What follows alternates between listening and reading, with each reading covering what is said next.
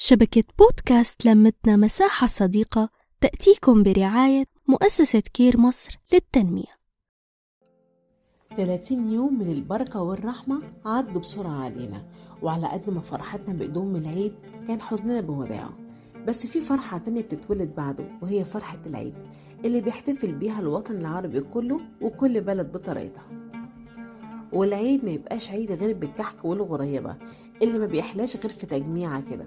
بس طلعت عادة الكحك دي مش قديمة.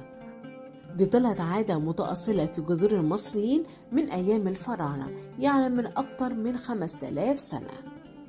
وعلى قد الحضارة الفرعونية أبدعت في العلوم والفنون أبدعت برضو في الاحتفال بالأعياد والمناسبات. وده اللي سجلته المعابد الفرعونية. ده حتى كان بيقولوا كلمة حب نفر اللي معناها عيد سعيد. في مصر القديمة اعتادت زوجات الملوك ان هم يقدموا الكحك للكهنة اللي كانوا بيحرسوا الهرم. زي هرم خوفو. وكان في وقت تحضيره كان وقت تعامد الشمس على حجرة الملك خوفو. وكان بيعملوه على شكل قرص الشمس اللي هو الشكل المدور بتاعنا لحد دلوقتي.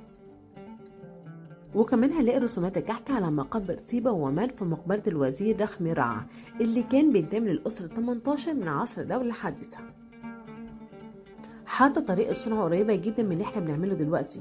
كانوا بيخلطوا عسل النحل والدقيق وبيقلبوه على النار وبيضيفوا له دهن الطور. اللي البديل بتاعه دلوقتي هو الزبدة أو السمنة البلدي. لحد ما يعملوا كده عجينة سهل إن هم يقدروا يشكلوها. غير إن الفراعنة كمان استخدموا عجوة البلح وسموها عجوة الفرعوني اللي هي العجوة دلوقتي. وبعد كده كانوا بيرصوا الكحك على ألواح من اسمه الإردواز اللي هو شبه صاجات الخبيز دلوقتي وكانوا بيحطوها في الفرن.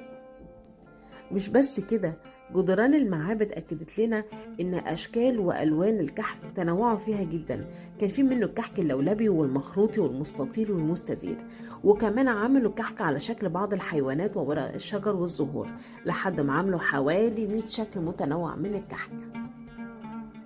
ده حتى في بعض المقابر وجدوا فيها أقراص من الكحك محتفظة بشكلها لحد دلوقتي ومعاها قطعة من الجبن الأبيض وإزازة من عسل النحل. يلا بقى كل الكحك بسرعة ده طلع قديم قوي وعايزة أقول لكم بالفرعوني حبة نفر. عيد سعيد. نحكي نتشارك نتواصل.